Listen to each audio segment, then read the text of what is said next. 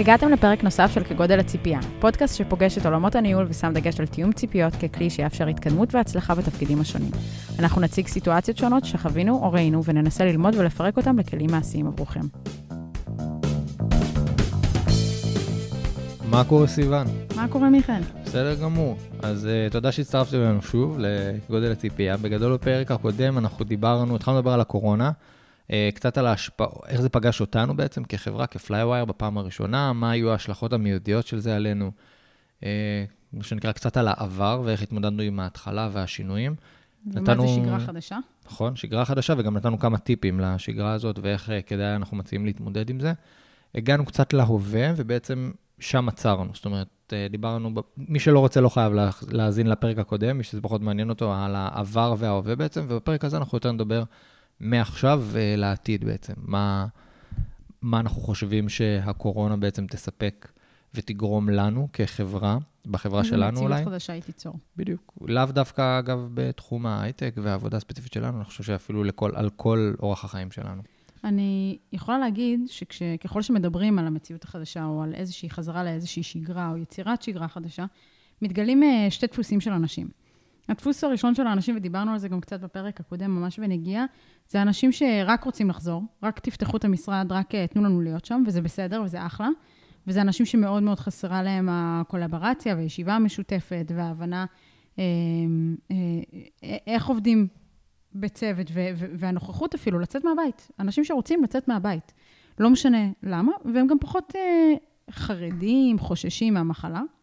ויש אנשים שלא בהכרח רוצים לחזור. אה, עשינו פיקניק אה, בפלייווייר, חילקנו את הקבוצה לשתיים, ועשינו פיקניקים במטרה קצת להתאוורר ולהיות ביחד. ארוחת בוקר קלילה, משהו מאוד אה, צנוע מהמקום של פשוט להיות ביחד. ואחד הדברים שגיליתי כשארגנתי את הפיקניקים, שהיו שאנשים מאוד חששו להגיע. עכשיו, היינו עם מסכות ושמרנו מרחק בין אחד לשני, והיינו במקום פתוח, ועדיין אנשים חששו. וכשדיברתי עם אותם אנשים שלא החזירו תשובה, וראיתי שהם ככה מתנדדים, אמרתי להם, תקשיבו, אין פה בכלל על מה לדבר. לא מתאים לכם, לא נוח לכם, אתם לא מרגישים שלמים עם זה, אתם לא צריכים להגיע, וזה לא משנה אם אתם חוששים מהמפגש עם אנשים אחרים, אם אתם חוששים מהתחבורה הציבורית, או, או אנשים שפשוט אפילו חוששים, לא פוחדים על עצמם, אלא על המשפחות שלהם ועל האנשים שהם יביאו את, זה, את המחלה אליהם הביתה. Uh, מעבר לזה, יש אנשים שממש מרגישים uh, שזה לא רק המחלה. שטוב להם, להם בבית, הם נהנים מעבודה מהבית, הם הצליחו למצוא את הבלנס שלהם. Uh, בין אם זה עם הבת זוג או הבן זוג או עם הילדים, וסבבה להם, ובין אם זה אנשים רווקים, שסבבה להם השקט הזה שהם לא צריכים להגיע למשרד, והם לא רוצים לחזור. אני יכולה להגיד לך שיש מישהו אצלנו בחברה שאמר לי, את יודעת מה הכי טוב לי? שלא באים לשאול אותי דברים באמצע שאני עובד. אני בזון שלי, אני בשקט שלי, ואף אחד לא עובר מאחוריי, כאילו, ומתחיל לשאול אותי שאלות ולבלבל אותי. ולפעמים, כאילו, אותו בן אדם גם היה נכנס אצלנו לחדר ישיבות, שפשוט סוגר את הדלת לעבוד. זה נוח לעשות את זה לשעה-שעתיים, אבל זה לא מייצר לך יום שלם של עבודה בשקט ובלי context switchים.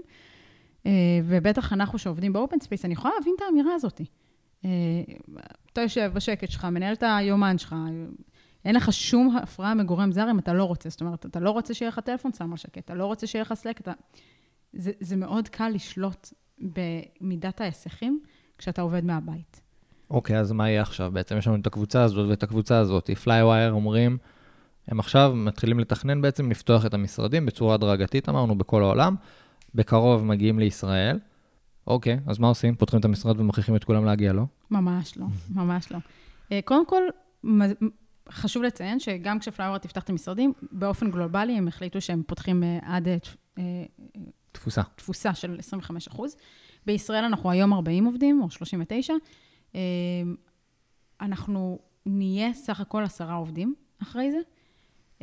ואני חייבת להגיד שזה גם עשרה אנשים בתפוסה, לא, לא כי חלילה עתיד לקרות משהו, וגם אלה ש... רוצים לחזור או יכולים לחזור, לא חייב שזה יהיה כולם. זאת אומרת, גם מתוך העשרה, לא חייב שעשרה מקומות יהיו תפוסים באותו יום. זה מאוד מאוד פתוח להתנדבות, וזה למי שמתאים לו ונוח לו. וגם אם בסוף ייפתח המשרד לשני אנשים, זה בסדר גמור. זה מה שיכול להיות וזה מה שיכול לקרות, וזה תלוי כל אחד במקום האינדיבידואלי שהוא נמצא.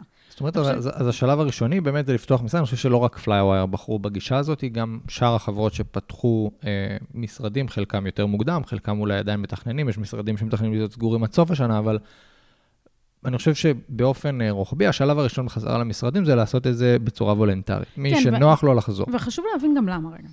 לא רק שיש כאן עניין של אה, לא להכריח אנשים שבאמת חוששים על המצב הבריאותי שלהם, יש כאן גם עניין שהוא הרבה יותר בסיסי מזה כשאתה בא ומסתכל על מה היה בשלושה ארבעה חודשים האחרונים כשהיינו בבית. יש כאן עניין של גם, יש לנו אחריות תאגידית. זאת אומרת, שאם עכשיו כולנו חוזרים מחר בבוקר למשרד, ומישהו אחד נדבק בקורונה וכולם עכשיו מושבתים, מה קורה עם המוצר שלנו? אנחנו לא נותנים שירות עכשיו שבועיים כי כולנו בבידוד וחולים בבית? יש כאן אחריות שכשחברות מסתכלות על הסיטואציה, הן אומרות, רגע, זה מעבר לכסף, זה מעבר למטראז' או לשכירות שאנחנו משלמים, שכבר אנחנו משלמים את הכסף הזה. יש כאן הרבה דברים, הרבה נעלמים, ש, שמרכיבים תמונה הרבה הרבה יותר רחבה. ואני יכולה להגיד לך שהחברות האלה, נגיד, שבחרו לא לפתוח עד סוף שנה, או חברות כמו LivePerson, שכולנו ראינו את הכתבות שלהם, שהם החליטו לסגור את כל המשרדים שלהם. אני יכולה להבין את ההחלטות האלה. אני, אני אישית לא מקנאה במנכ"לים שכרגע צריכים לקבל את ההחלטות האלה, כן, ולא רוצה להיות במקומות האלה עדיין, למרות שיום יבוא ואני אני לא חוששת מ- מלקבל החלטות כאלה, אבל אני חושבת שזה החלטות מאוד קשות. אנחנו לא יודעים מה ילד יום, אנחנו לא יודעים מה צופן העתיד. Uh, אני יכולה לספר שאנחנו כבר לא נקראים HR בפלייווייר, אנחנו נקראים PNC, People and Culture, הצוות שאני שייכת אליו, וכל ה-HR Business Partners, או PNC Business Partners ב-Flywire, עשינו פגישה עם המנכ"ל וה-president של Flywire, אה, לפני בערך אה, עשרה ימים כזה, והמטרה של הפגישה הייתה לדבר על ה-future of work. וכשעשינו brainstorming מאוד התחלתי, אנחנו כאילו, אנחנו ארבעה ו, ושתי המנהלות של התחום, שזה CPO ו-VP of PNC, ש- כל השישייה בעצם, כשהתחלנו לדבר על זה, הבנו מהר מאוד שלדבר על העתיד זה, זה שאלה מוזרה. העתיד זה מחר, זה עוד שבוע, זה עוד חודש, אנחנו מדברים על עוד חצי שנה מהיום, על עוד שנה מהיום. הכל יכול להשתנות גם בכלל עד בדיוק, ש... העתיד של עוד חצי שנה מהיום, לא יכול, כאילו, יכול להיות שהוא יראה שונה מאוד מהעתיד של עוד שנה מהיום. אז כשאנחנו באים ורוצים לדבר איתם על איך יראה ה-future of work, איך, איך מקום העבודה שלנו אמור להתאים את עצמו לעתיד, לאיזה עתיד אנחנו מתכוונים, לאן אנחנו חותרים.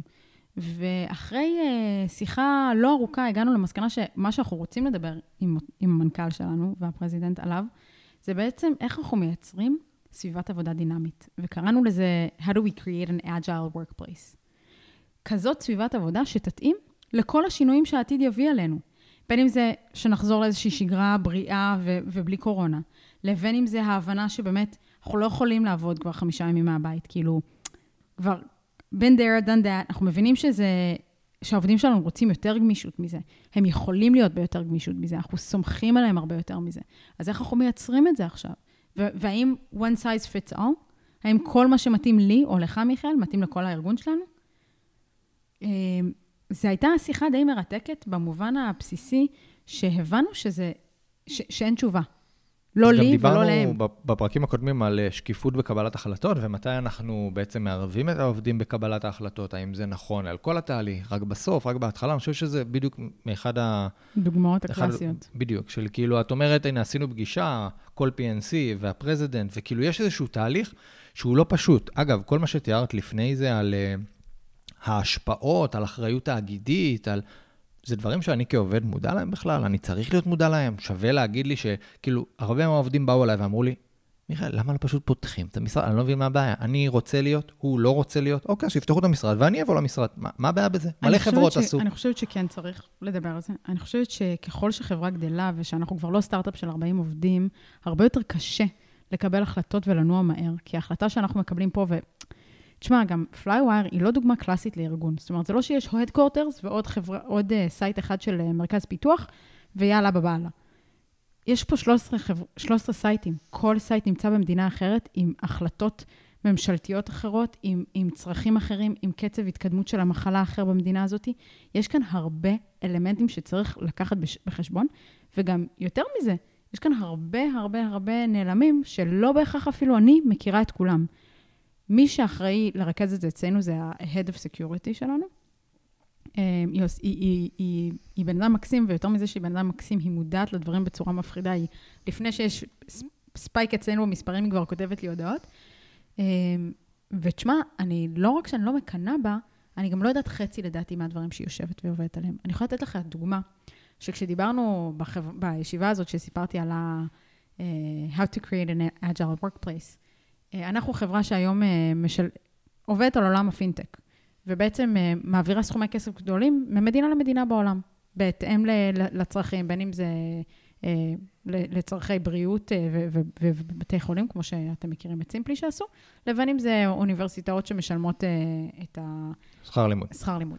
ופתאום מדברת עם מישהו ואומר לי, תקשיבי, מדבר המנכ"ל ונותן לנו דוגמה, ואומר לנו, תקשיבי, אחד העובדים שלך בא ואומר לך, אני נוסע לחופש. ולא רק שאני נוסע לחופש, יש לי שם אה, במקרה דירה בחינם, אתה יודע, טוב, אני רוצה לעבוד שלושה חודשים מאנגליה, זה סבבה? אומרת לו, כן, יש לנו משרד באנגליה, אפילו הוא יכול להיכנס למשרד אם הוא רוצה לעבוד, מה הבעיה? יש לנו משרד בלונדון. אז הוא אומר לי, אחלה. ואם במקום אנגליה או לונדון, אני אומר שאני נוסע למדינה כמו בלי, אז אני מסתכלת עליו כזה בחצי, אז הוא אומר לי, אין להם אה, שום חוק עם, עם ארצות הברית, אין להם שום, לנו אין שום יכולת לאכוף את מה שקורה שם. חלילה מישהו גונב שם את המחשב, או עושה איזושהי עבירת, אה, אה, אה, עבירה ופורץ לנו למערכות דרך בלי. מה אנחנו יכולים לעשות כחברה כדי להגן על עצמנו? וואלה, לא יודעת. וזה סוג הדברים שנכון שכרגע אנחנו מדברים על שקיפות בקבלת החלטות על האם לפתוח את המשרד או לא. אבל כשאנחנו מדברים על העתיד הזה של, של, של מקום העבודה, או על לאן מקום העבודה שלנו יכול אפילו כאילו לקחת אותנו יותר רחוק ו, וקדימה, יש כאן הרבה אלמנטים שאני כביזנס פרטנר בישראל, או אתה כ-director של קבוצה של 15 עובדים, לא עוצר לחשוב באלמנט של 540 עובדים, אה, או של 500 עובדים שאנחנו. אני יכולה להגיד לך שאחד הדברים המוקדמים שקרו בפלייווייר זה שבתוך הקורונה זה שנעשו קיצוצים בחברה.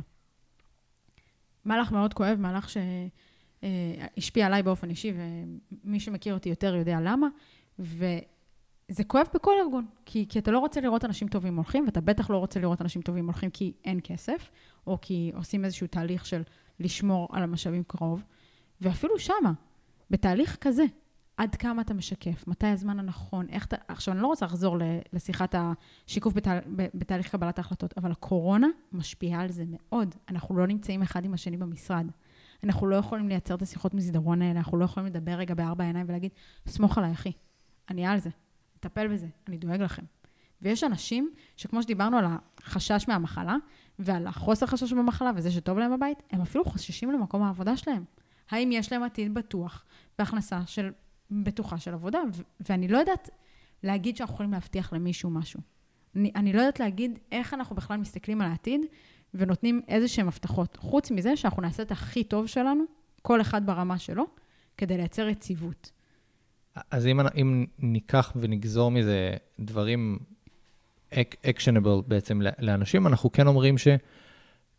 אנחנו כן סומכים ומבינים שמאחורי כל תהליך, מאחורי כל החלטה יש איזשהו תהליך, תהליך סדור, תהליך שלפעמים הוא ארוך יותר, לפעמים הוא ארוך פחות. אני חושב שכן מאוד חשוב, בכל ארגון אגב, כדי לתת לעובד את ההרגשה ש...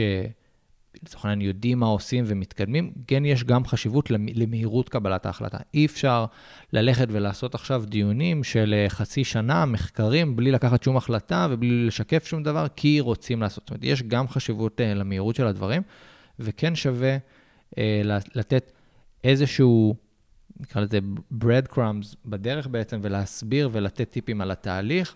או כן, על לשתף, מה שעושים. אני יכולה להגיד שאנחנו ניסינו די בהתחלה לייצר כל הזמן שקיפות לשבועיים קדימה. כל הזמן להגיד עוד שבועיים כן, עוד שבועיים לא. עוד... באיזשהו שלב, גם אנחנו איבדנו את זה, כי זה כבר לא היה תלוי בנו, זה לא היה החלטה שאנחנו יכולנו לקחת או, או לייצר.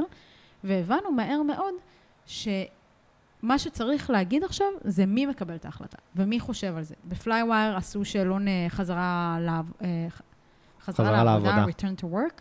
אה, כשבאמת שאלו את כל האנשים מתי הם היו רוצים לחזור, איך הם רואים את עתיד העבודה שלהם, כמה הם היו רוצים לשלב בית ועבודה, כמה ימים הם רואים את עצמם עובדים מהבית, כמה ימים הם רואים את עצמם עובדים מרחוק. אני יכולה להגיד לך שאנחנו כצוות PNC עובדים עם זה המון, צוות ה-security עובד עם זה המון, עם, עם התוצאות של הסקר הזה. אה, ענו על הסקר הזה אחוזים מאוד גבוהים, זאת אומרת, בכל הארגון ענו מעל 80 אחוז, שתחשבו 80 אחוז מבערך 400 אה, ומשהו עובדים, 450 נגיד. זה, זה, זה מספר גדול ויפה שאתה יכול לעבוד עליו. אמ, וגם הבנו פתאום שלא, לא, כאילו, אתה יודע, בשחור על גבי לבן, לא כל מה שמתאים לאחד מתאים לאחר. אבל האם זו, זו הדרך הנכונה? דמ, דמוקרטיה ש, של לא העובדים? אני לא חושבת שזה דמוקרטיה, אני חושבת שזה הבנה, ש, הבנה עמוקה, שורשית, ש- not one size fits all. שלא מה שאני עכשיו אכתיב מלמעלה, א', זה בהכרח התשובה הנכונה, ב', זה חייב להתאים לכולם, ולהפך, אם אני אכתיב עכשיו מלמעלה, תשובה אחת לכולם, אם עכשיו אני אפתח את המשרדים ואכריח את כולם לחזור. או אם אני עכשיו אסגור את המשרדים ואכריח את כולם להישאר בבית. אני חייבת להבין שאני לוקחת פה סיכון אקטיבי, כאילו אני עושה משהו פעיל כדי לאבד חלק מהעובדים שלי, שאולי ההחלטה הזאת לא תתאים להם, וזה גם בסדר. זאת אומרת, יש לנו את הפיסה, את אומרת, אם אני מבין נכון, שהחלק הכי חזק של השאלון הזה הוא בעצם איזושהי הבנה שאנחנו הולכים לאיזשהו מקום שהוא היברידי. חייב להיות היברידי, כן. אבל ו... אנחנו לא בונים את העתיד שלנו על פי התשובות של השאלון לא, הזה. לא, אנחנו הולכים, הדבר היחיד שאנחנו בונים בעתיד שלנו על פי התשובות של השאלון, זה ההיברידיות. השימוש במושג הזה, ההבנה שהמילה הזאת הולכת איתנו רחוק וקדימה, ההבנה שאין עתיד אחד שאנחנו בונים אליו את הפתרון, זה מה שהולך איתנו מהשאלון. אני גם יכולה להגיד לך שאפילו based locations, מה שביקשו בישראל במרכז פיתוח לבין מה שביקשו בלונדון או בוולנסיה, זה גם מאוד שונה. ו- ואני יכולה להגיד, סתם לדוגמה, בוולנסיה יש פחות מ-5% של אנשים שנוסעים מעל 30 דקות לעבודה.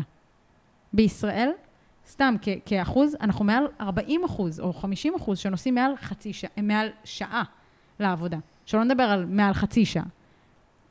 זה שונה מאוד, והתשובה תהיה שונה בהתאם. ו- וזה בסדר.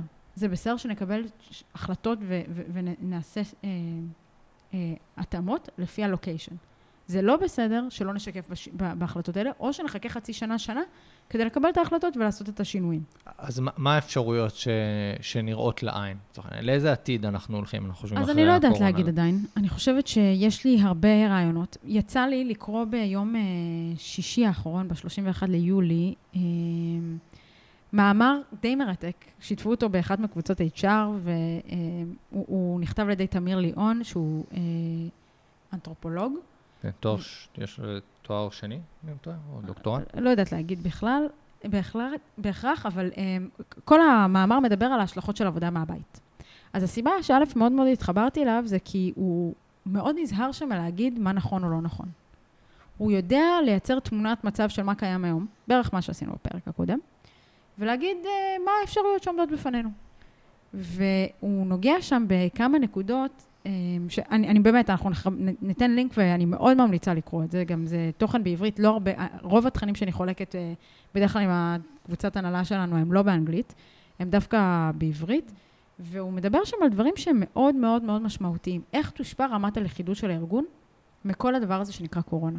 מכל הדבר הזה שנקרא עבודה מהבית. בעצם כמה הביחד שלנו יושפע בעצם. בעצם כמה הביחד שלנו יושפע, ביחד שם אחר לתרבות ארגונית, שם אחר למחוברות ארגונית, שם אחר ללויאליות יכול להיות. יש לזה הרבה דברים שיכולים להתחבא בתוך המילה הזאת שאני, שהוא קורא לה לכידות. ואני יכולה להגיד, ואולי תכף נדבר על זה, ואולי אני קודם אגיד מה עוד ראיתי במאמר שהיה מאוד מעניין, אבל, אבל שאצלנו למשל זה משהו שכבר אני יכולה בקלות להגיד איפה הוא הושפע וכמה. עוד דבר שהוא מדבר עליו, זה שרמת השליטה של מנהלים יורדת. רמת השליטה של המנהלים בפרטים הקטנים, בניהול הצוות ב-micro-management, ולכן תהיה איזושהי אבולוציה ניהולית. גם של ICs, גם של individual contributors, שהם בעצם יבינו שאנשים שהם לא עצמאים ולא מסוגלים להיות אה, סוג של, אה, הוא קרא לזה במאמר פרילנסרים, בתוך מקום העבודה שלהם, כאלה שלא, שיכולים לסחוב אחריהם אחרים או לא, uh, האנשים האלה, פתאום המעמד שלהם בארגון ילך לאיבוד. כי, כי כשהם לבד והם בריק, הם לא יוכלו להביא את אותו תפוקה, כמו שהם ביחד והם ב, בתוך צוות ועובדים אחד עם השני כתף אל כתף. זאת אומרת, זה בעצם ישפיע על ארגונים, לצורך העניין, שאני בסופו של דבר בא לגייס עובד כן, מסוים. כן, הטאלנט שאתה מחפש יהיה טאלנט אחר. יהיה אנשים שאתה יכול בעיניים עצומות לראות אותם עובדים לבד, ימים, שעות, שבועות מהבית, או מכל מקום אחר בעולם, כן? כאילו, לא משנה כרגע. אמ, אז, אז, אז רמה, האבולוציה הניהולית גם תשתמש, תשתנה בהיבט הפרסונלי של כל עובד ועובד בארגון, וגם בהיבט של איזה מנהלים אני אבחר. האם אני בוחר מנהלים שהם מאוד hands on, מאוד detail oriented, מאוד בתוך הפרטים, בתוך השוחות, או שאני אחפש דווקא את המנהלים שהם יותר כאילו ב-higher level, יודע, יודעים להסתכל יותר למעלה, יודעים להתוות לדחוף... את הדרך להתוות, בעצם. בדיוק. לדחוף את האסטרטגיה, להתוות את הדרך, להגיד את האחריי ולעשות ב, בצורה אחרת. אמ, ואחד הדברים המעניינים, ואולי עם זה נסיים דווקא, כי בא לי שתקריא את זה רק בסוף. אה, זה, זה מה יצא טוב מהקורונה. אה, שהוא כאילו עולה, הוא מדבר על זה שם, הוא מדבר על זה באיזה ארבעה פסקאות לדעתי, או, או אפילו יותר, וזה מרתק כמה שכאילו כל מילה שכתובה שם עשה לי כזה, לא צ'יצ'ינג, כי זה צליל של כסף, אבל כזה האסימון נפל בתוך הראש של בול ככה, בדיוק ככה. אה, אני, אני באמת ממש ממליצה ללכת ולקרוא ולהקשיב, אבל מעניין אותי לשמוע אותך, מיכאל, כי כאילו לא דיברנו על זה עדיין לפני. אה, רק שלחתי לך את המאמר. אה, איך אתה מרגיש? כאילו, אתה מרגיש שרמת הלכידות שלנו השתנתה? אה, חד משמעית, כן. אני חושב שאפשר כבר להרגיש אצלנו בארגון, שיש פחות את הביחד. אם פעם הביחד וכל מה ש... לא, לא כל מה, חלילה. כל מה ש... הרבה מהעבודה של PNC, שאפשר הייתה ל...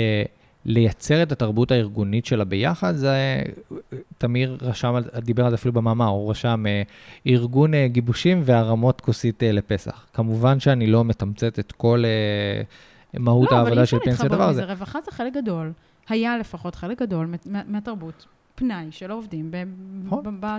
בתעשייה שלנו. אם היו גם עובדים, משרדים ודברים שהיו מושכים בעצם עובדים, זה ה-facilities ומה מציעים ואיך נותנים ועושים, להשאיר אנשים במשרד. והיום זה, כל זה נחתך, הכל נמצא שם, כל הקולברציה והסינכרון של העובדים סביב הפינת קפה או סביב ה... אה, לא יודע, הגיבוש הזה או האחר. אפילו הפלייסטיישן שלך. או פלייסטיישן, אה, נעלמה. ובעצם, מה נשאר? נשארנו אנשים אינדיבידואלים שאמורים לעבוד תחת מטרה משותפת, תחת עקרונית תרבות משותפת, או סט ערכים משותף, למען איזושהי מטרה. והשבר הזה, במיוחד שהוא היה בצורה מאוד מאוד פתאומית, אה, יצר מצב שכן, יש לנו אה, אנשים אינדיבידואלים. האנשים שהיו מחוברים יותר לערכים של החברה, עדיין אולי המשיכו באותו, באותו ראי של ערכים.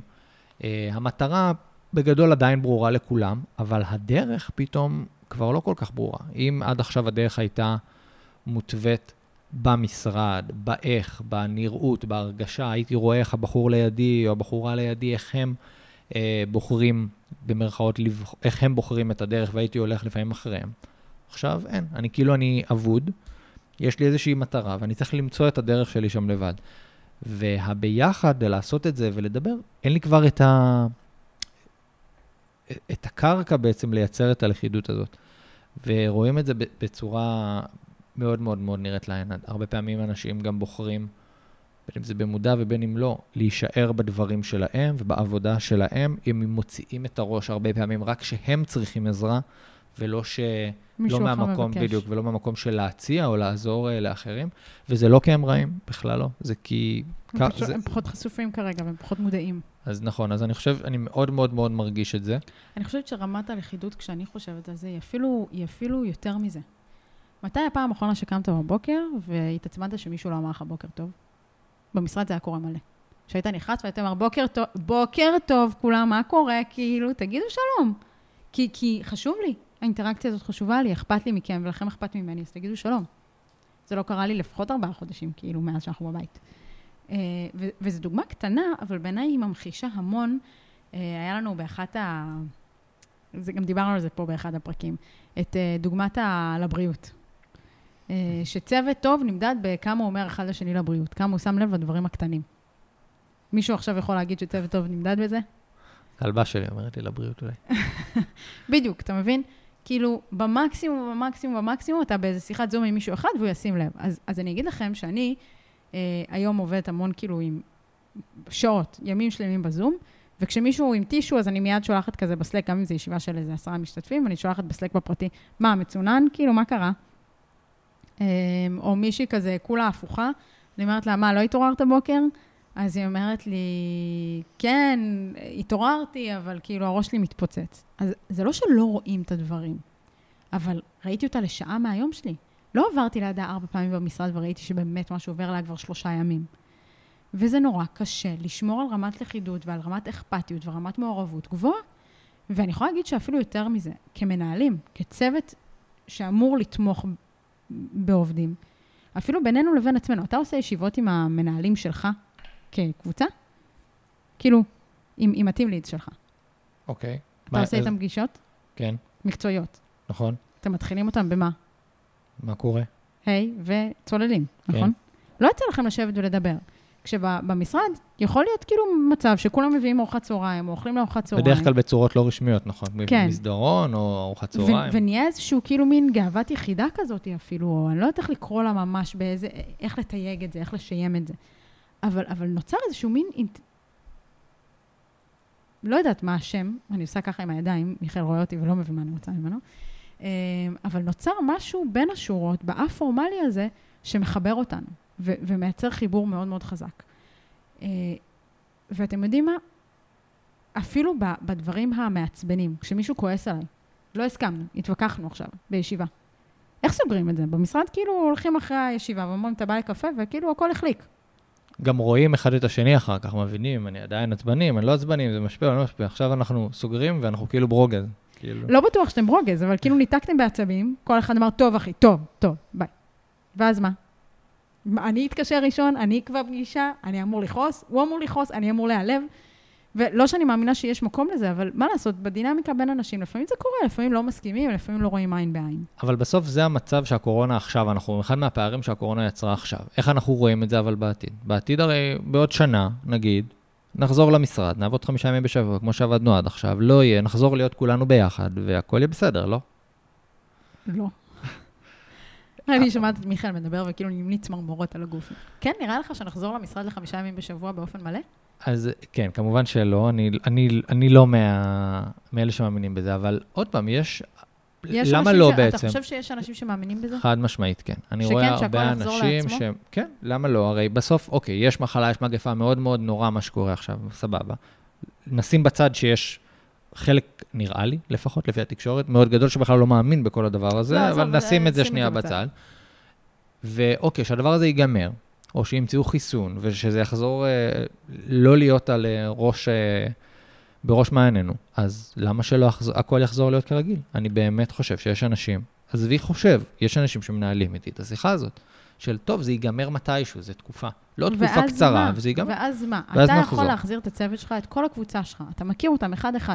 אני יכולה לתת לך פה את כל השמות של כולם. אה, את אור וענבל וחנן, לא משנה את מי. אתה תצליח להכריח את כולם, ואני אומרת להכריח בכוונה. כי אני בטוחה שלא לכולם הכל מתאים. אתה תצליח להכריח את כולם לחזור לחמישה ימים בשבוע, שמונה עד חמש? לא. לא עבדנו ככה אי פעם, כן? רק אה, לסבר את האוזן. אבל, אבל בתיאוריה. אז אני, אני חושב שלא, אני חושב ש... אה, גם על זה, אגב, כתוב אה, באותה כתבה. אה, נקרא לזה דברים ש, שכבר ניתנו, קשה מאוד לחזור איתם אה, אחורה. זאת אומרת, מה אתה מתכוון? ברגע שנתנו, לא נתנו, כאילו, ברגע שהמציאות כפתה עלינו, נוצר איזושהי, מצב. איזשהו עולם אחר, שבו כל אחד יכול לקחת את הדברים הטובים. אז לא הכל, בעצם, הוא לא הכל הוא היה טוב, בואו בוא נסכים לזה, אבל ראיתי מה היתרונות שאני יכול להשיג. ראיתי שאני יכול למצוא את הזמן לעצמי, ראיתי שאני יכול לנהל לעצמי את הזמן, ראיתי שאני יכול אולי, יש לי יותר זמן עם הילדים שלי, לא משנה מה. לא כל לשבת אחד, בפקקים. יכול- כאילו, לא לשבת בפקקים, נכון? כל אחד לקח את, את איקס הדברים הטובים מכל הסיטואציה הזאת. לבוא ולהגיד, אוקיי, חבר'ה, נגמר, בדיוק כמו שהתחיל באותו גונג, או אולי הפעם נעשה את זה קצת יותר הדרגתי, כי אמרנו שיהיה איזשהו תהליך היברידי, אה, לא היברידי, סליחה, אה, תהליך הדרגתי של החזרה, אבל בסופו של דבר אנחנו שואפים, והמטרה האסטרטגיה שלנו היא לחזור בדיוק לאותה נקודה, זה לא יעבוד. זה לא יעבוד. למה זה לא יעבוד? כי אנשים כבר יודעים, קודם כל, שהם יכולים לעשות את זה אחרת. אנשים יודעים שהתפוקה שלהם לפחות, או, או התפוקה שלהם באופן שיטתי אה, גבוהה אני יותר. חושבת שמה שקרה, ואני מאוד מאמינה בזה, אגב, אני, אני, אני לא שמחה שזה קרה בעקבות הקורונה, אני חושבת שזה היה צריך לקרות מהרבה סיבות אחרות, ודיברנו על זה בפרקים עוד הרבה לפני הקורונה, אבל אני חושבת שמה שקרה זה שסוף סוף אנשים הפנימו שאי אפשר, בטח לא בעולם החדש, בטח לא כשהמיילים מגיעים אליך לפלאפון וחלקנו מסתובבים שעון חכם שרואים את ההודעות בסלק. אמ, אנחנו לא יכולים למדוד אנשים לפי שעות. אין דרך כזאת לכמת את זה יותר. בטח כשאנחנו עובדים בעולם גלובלי ובארגונים גלובליים, שאנחנו עובדים סביב השעון ב- עם כל מי שצריך אותנו בכל זמן נתון, אלא אנחנו צריכים למדוד אנשים בתפוקות, בתחומי אחריות, בקונטנט, בייעול תהליכים. וברגע שמודדים אבל אותי בתפוקה, אז מורידים את הזמן מהפרק, ואני יכול לעבוד שאני בבית קפה, ואני יכול לעבוד שאני בבית. מורידים את הצורך ב- ב- בלראות את הזמן שאני נמצא במשרד. אבל אני פה, א', כן. אוקיי. כן, אבל זה בדיוק מה שגם דיברת עליו מקודם, זה דורש אבולוציה ניהולית. וניהולית זה לא רק המנהלים הישרים, הישירים. זה המנהלים לאורך כל השדרה הארגונית, מה, מה, מהמנכ"ל שבסופו של דבר מתווה את הדרך, שהוא אף פעם לא היה רואה את האנשים אינדיבידואלים, אבל הוא היה מבין, הוא, ב- ב- בתפיסה שלו, אם העובדים לא במשרד, ואם העובדים לא רואים מה הם עושים, אז אולי הם לא עובדים. כל השדרה הניהולית צריכה להתפתח פה. שאני מכירה שלושה או ארבעה לפחות HRיות שמדברות איתי באופן אה, רציף כל התקופה, אה, חברות טובות למקצוע, שמספרות שאצלם פתחו את המשרד בערך לפני חודשיים. הם, הם דורשים ומצפים מאנשים להיות, אמנם הם לא מכריחים, אבל הם מצפים מאנשים שיגיעו כל בוקר. שזה משפט שהוא כמעט אותו דבר, אבל אוקיי. ואלה שלא מגיעים, it's frowned upon. אה, זה, אה, מעקמים על זה פרצוף. עכשיו, מצד אחד, לאנשים אובייקטיבית, יש רמות סיכון שונות, בין אם זה להם אישית, בין אם זה למשפחות שלהם, שאתה לא יכול להכריח אף אחד להגיע. מצד שני, בא מנהל ואומר לך, זה, זה האני מאמין שלי. 30 שנה זה עבד לי. עכשיו תבוא ותשנה את זה? אני מאמין בלראות את האנשים, אני מאמין בלעבוד כתף אל כתף. אני חושב שבגדול לטווח הרחוק, לא הרחוק כל כך אגב, האישית, כן? אני לא חושב שהעסקים האלה יצליחו. כביזנס, לא משנה כמה טוב יהיה הביזנס שלהם, לטווח הרחוק הם יישארו המיעוט שימשיכו לעבוד ככה, העובדים הטובים לא ילכו לשם. זה די, אני לא יודע אם זה ההפך, זה איזושהי תנועה משלימה ללמה נוצרו משרדים כמו שהם נראים היום, ומה קורה אם אני עכשיו, האני מאמין שלי, זה לא ליצור uh, משרד, בתקופה שכמובן לפני הקורונה, לא ליצור משרדים שמפנקים ונותנים ומשאירים. לא רוצה, לא מאמין בזה. אני מאמין שמשרד צריך להיות uh, כיסא ושולחן ו- וזהו, והסתדרו. אז כן, בסדר, אתה יכול, הכל טוב שזה אני מאמין שלך, אבל לא ירצו לעבוד אצלך. אני גם אגיד עוד משהו, זה נכון מה שאתה אומר, על זה שבעצם הטאלנט, אה, כמוני וכמוך וכמו עוד רבים אחרים שאנחנו מכירים, לא ירצה ללכת ולבחור את המקומות האלה. אבל יותר מזה, אה, יש כאן עוד הזדמנות. אם אני לא מכריחה אנשים להגיע למשרד, ואני לא מחייבת אנשים לשבת על השולחן הזה מצד ימין או מצד שמאל שלי למשך 8-9 שעות ביום, אני בעצם לא חייבת אה, לגייס רק אנשים שגרים ליד המרכז, ליד המרכז שבו אני עובדת. זאת אומרת, אני גרה בכוכב יאיר. כולם פה כנראה כבר שמעו אותי מדברת על זה. אני נוסעת מעל שעה וחצי בדרך כלל בבוקר כדי להגיע למשרד. אני חושבת שאני אחד מהגבולות את גזרה. את חריגה. כן, אני חושבת שאני אחד מהחריגות. מהגבולות גזרה הכי קיצוניות. אבל עכשיו פתאום יש לי הזדמנות לגייס אחלה מפתח שיושב ברמת הגולן, או, או גר בדימונה, ולא בא לו לנסוע למרכז שלוש פעמים בשבוע. ופתאום ה-talent pool שהיה לי כ-Flywire במרכז תל אביב, הולך ומתרחב. אני יכולה לגייס את אלה במרכז תל אביב, הם עדיין רלוונטיים, סופר רלוונטיים. אבל יש לי גם עוד אנשים שהם רלוונטיים. ויכול להיות שבעצם נוצר פה עוד מהלך שבו לא רק שיהיה יותר הזדמנויות, אלא גם אני אוכל באמת, באמת, באמת לייצר יותר אפשרויות ויותר מגוון ויותר diversity לתוך הארגון שבו אני מתנהלת בו. אז נכון שיהיה פה עוד איזושהי התאמה ועוד איזושהי אדפטציה שאנחנו כמנהלים נצטרך לעשות, במיוחד אם אנחנו מדברים על ארגונים גלובליים. האם אני, אם אני מרחיבה את זה לישראל וזה עדיין אותו timezone, זה קל. אבל אם אני באה ואני אומרת, מיכאל, אתה צריך שלושה מפתחים?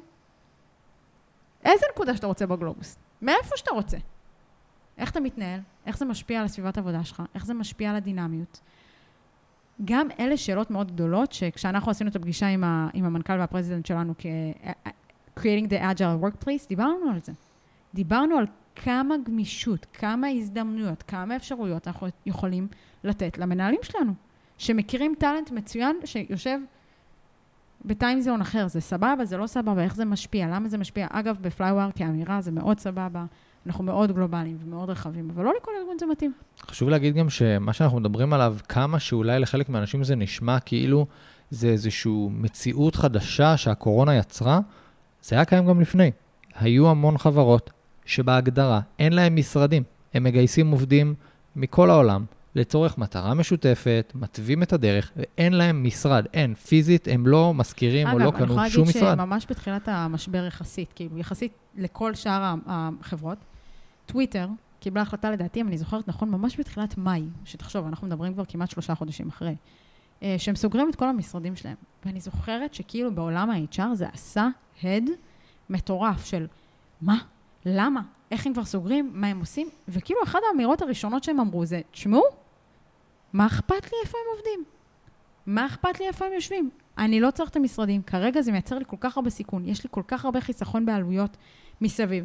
שכאילו, אם אני אגיד לכם רגע על המשרד שלנו, מעבר לשכירות, תחשבו, חניונים, אה, אה, דמי נסיעה כל יום, ניקיון, עכשיו עם הקורונה בכלל העלו את התעריפי ניקיון וכאילו צריך לנקות deep cleaning, זה, זה, זה ממש ניקוי חיטוי כל יום. אז, אז, אז ניקיון של המשרדים, וכל הממתקים וה, וכל השטויות מסביב. יש הרבה חיסכון במשאבים סביב זה. כשטוויטר באו והודיעו את זה, זה לא שלא הבנתי. אמרתי, וואו, כל כך מהר, כאילו, עוד לא, אנחנו עוד לא יודעים אם זה פה להישאר, חכו, בואו תנו לנו לנסות להתגבר על המשבר. אבל תכלס, הם ראו בזה הזדמנות לייצר אישור קו ולייצר טאלנט פול הרבה הרבה יותר רחב עבורם. ואני לא חייבת, אני חייבת להגיד שאני מאוד מבינה למה. במיוחד בתעשייה שכל כך קשה לגייס אליה.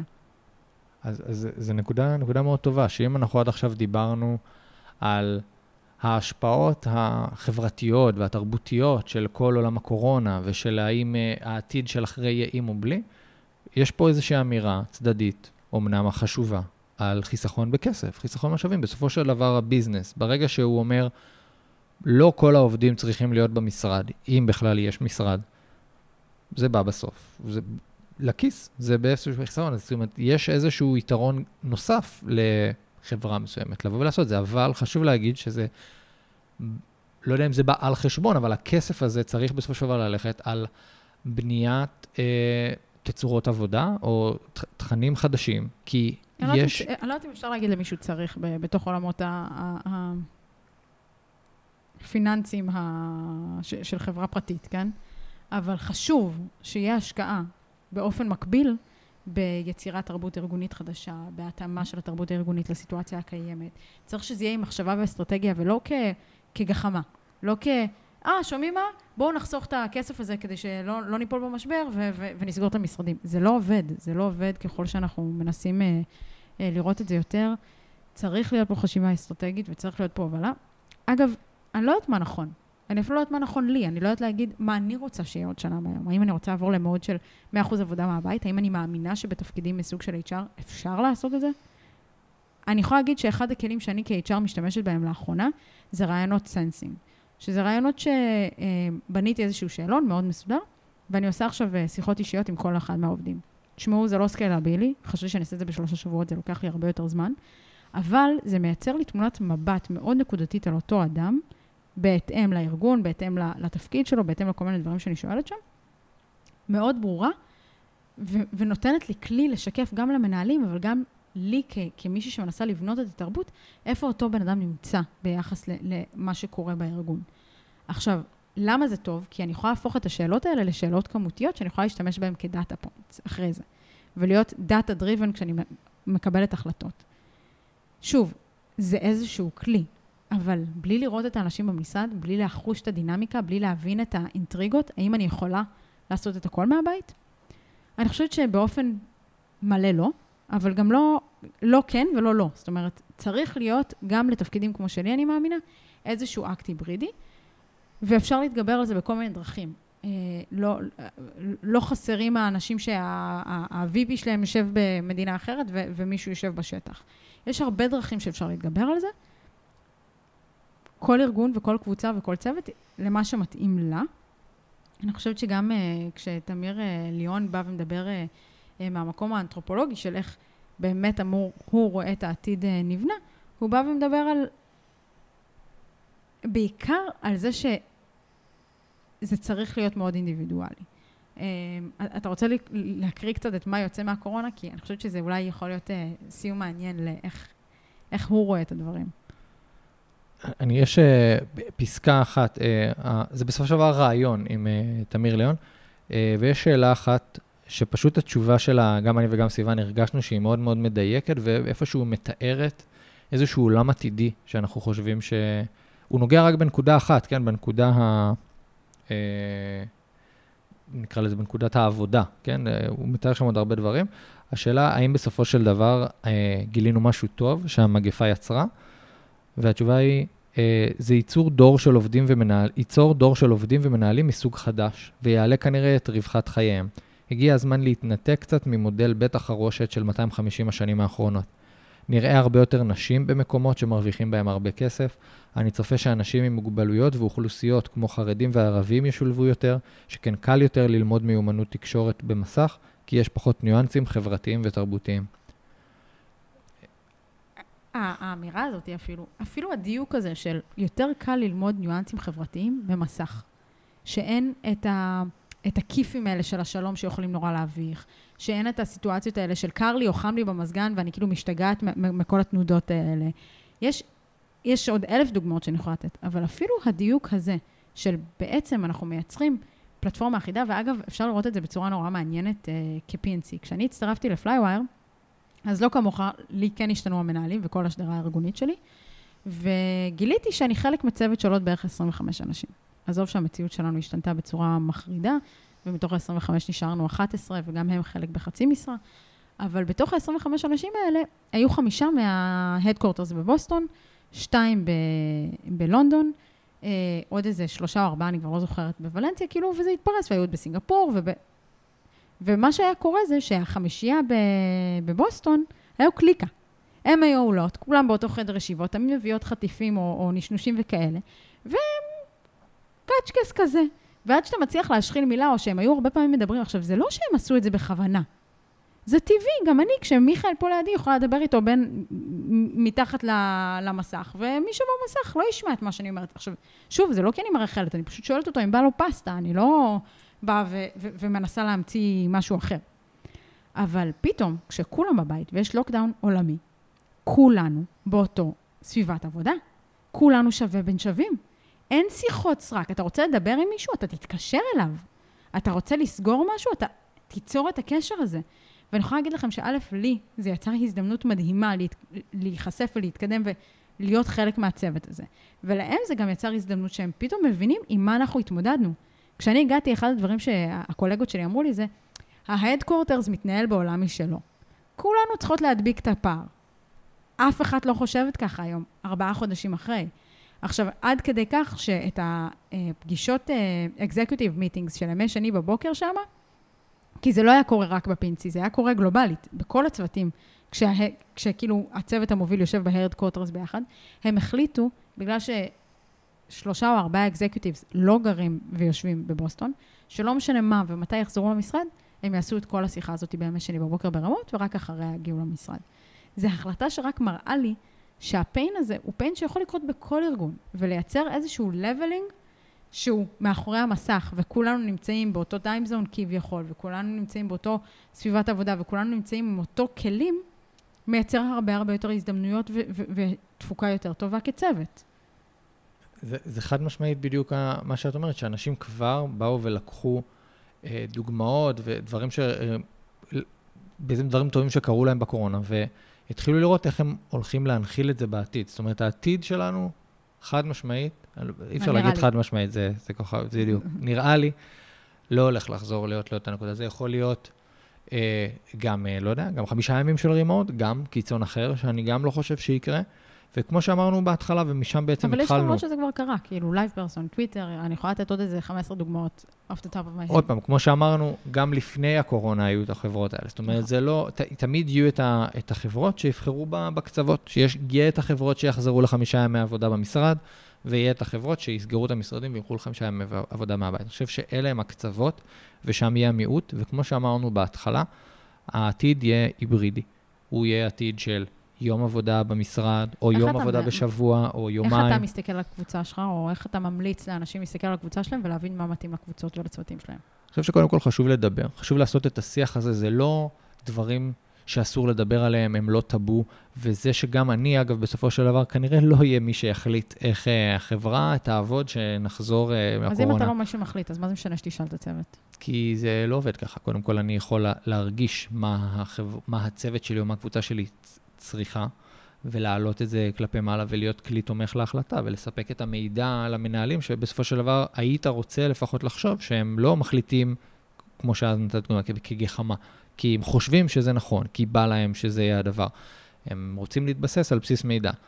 ולכן זה קריטי שנעשה את זה. זה קריטי שגם לא, אני, אישית, אני חושב שכל המנהלים צריכים בסופו של דבר לעשות את זה, ולא לחכות לזה שיבוא להם הבוס של הבוס, או מישהו מ-HR, ויגיד להם, אני צריך שתבדוק מה הצוות שלך. אני אפילו אגיד את זה יותר טוב. צריך תמיד להרגיש את זה בעצם. יכול להיות שתתקבל החלטה, שהיא מנותקת ממה שהצוות שלך צריך.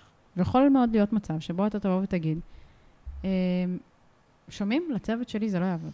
לי זה לא מתאים. אני חייב שיהיה לנו יום אחד בשבוע כקבוצה. ואנחנו חייבים לדעת את זה אבל מראש. בגלל זה אני אומר, אתה לא יכול להיות... בדיוק. כי אם לא, אתה תהיה, אם אתה תחכה להחלטה, ואז אתה גם לא תדע איך זה ישפיע עליך. אז בדיוק, להיות ריאקטיבי במקרה הזה, יכול גם לגרום לזה שאתה לא תעשה שום דבר. כי, אוקיי, קיבלה החלטה, בסדר. אני לא יודע מה ההשפעות של זה, אין לי שמץ של מושג. חי... צריך להיות במקרה הזה מוכנים, ואני חושב שכמו שאמרתי, זה לא טאבו. לבוא ולדבר מה עם העובדים, מה, מה לדעת אה, עובדת מסוימת היא חושבת שהיא צריכה, מה לדעת עובד מסוים, מה חסר לו או מה טוב לו בעבודה מהבית, ולנסות להרכיב מזה איזושהי תמונה. יכול להיות שהצוות לא יודע, והוא מנסה משהו וזה לא מתאים? בטח. ואז? ואז צריך לנסות לראות איך, איפה אפשר לשנות. מי אחראי to call it out, להגיד זה לא עובד, לשים את הפרוז'קטור שם? אני חושב בסופו של דבר זה, זה קולברציה. כאילו, יש בסופו של דבר את, אני חושב שאיפשהו ב-PNC מתפתח הכיוון הזה של כביכול, אה, זה אחריות, נקרא לזה אחריות תפקידם, לבוא ולדעת ולהרגיש ולהבין מה נכון ומה לא נכון, אבל הם לא יכולים לעשות את זה לבד. כמו שכל דבר, כאילו PNC או, health, אה, או HR, לא, לא, לא עובדים לבד. אה, זה איזושהי קולברציה עם המנהל, והמנהל צריך להרגיש את הצוות, וגם עד כדי הצוות, הצוות צריך להעלות את זה כלפי מעלה. היה לנו צוות ש... סתם, מספרת לכם סיפור. קרה אמיתי, אבל כאילו, חשבתי שזה יעניין ורלוונטי, שהתפוקה שלהם ירדה במיוחד בשעות אחר הצהריים. חוזרים אלינו מארצות הברית ואומרים לנו, תשמעו, להשיג פגישות עם הצוות, או לקבל תשובות מהצוות, או להבין מה קורה ב-XYZ, בין השעות 4 עד 7, אי אפשר. עכשיו, קרה, ורוב האנשים בצוות הם באמת עם ילדים ובני זוג, וקרה, ורוב אה, אה, האנשים שם בצוות מעדיפים לעבוד בבוקר ולחזור חזרה בערב, ובאמצע היום לקחת את כמה שעות הפסקה. עכשיו, כמו שתמיד אנחנו אומרים, כשזה יוצא, יוצא מן הכלל, זה קל להתמודד עם זה. אבל כשזה פתאום הופך להיות הכלל באותו צוות, אז כארגון יותר קשה לך להתמודד ולהכיל עם זה. אה, מה אתה חושב שעשינו שם?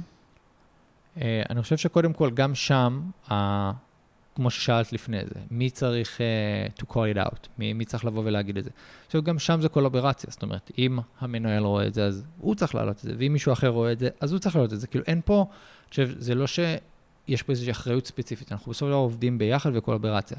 מה עושים מכאן, איך משנים, צריך להבין האם זה נכון או לא נכון. הארגון ככלל, אני מתייחס לארגון כי כאילו זה הגיע משם, נגיד והוא טוען שזה לא יכול להיות. שזה לא עובד. למה זה לא עובד?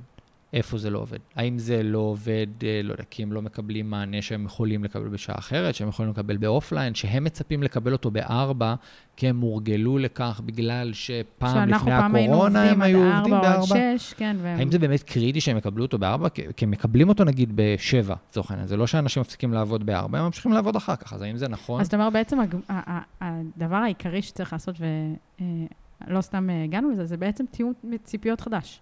מחודש, עם כל הגורמים. זאת אומרת, זה לא רק אני, המנהל והצוות שלי, זה לא אני וה-HR שתומכים בי, וזה אפילו לא אני והמנהל של המנהל שלי. זה אני וכל הארגונים שאני עובד איתם יד ביד, כדי שהם ידעו מה לצפות, מתי לצפות, איך לצפות, ואיך זה השתנה. וגם יכול להיות שזה עוד ישתנה. אבל אני חושבת שהאמירה הזאת של הדברים עוד השתנו, ואנחנו פתוחים לשמוע ואנחנו פתוחים לשפר, זה אחד הדברים שיובילו להכי הרבה אה, קולברציה ופתיחות בין צוותים ובין ארגונים. ההבנה שיכול להיות שאנחנו נהיה זמינים יותר או פחות, ואנחנו צריכים שתשקפו לנו איפה זה בא לידי ביטוי. אני חושב שאתם כבר יודעים כמה אנחנו מאמינים בתיאום ציפיות, אה, וזה הדבר, זה הדבר לכל דבר. וגם אם לא מרגישים שיש צורך לתאם ציפיות בנקודה הספציפית הזאת, אז בכל זאת, אה, אם עולה הצורך, אז עוצרים רגע, ועושים את זה. וקומיוניקציה, קומיוניקציה, קומיוניקציה, כמה שיותר באמת לדבר, וככה גם יצופו איפה הפערים ואיפה צריך לעשות את התיאום ציפיות.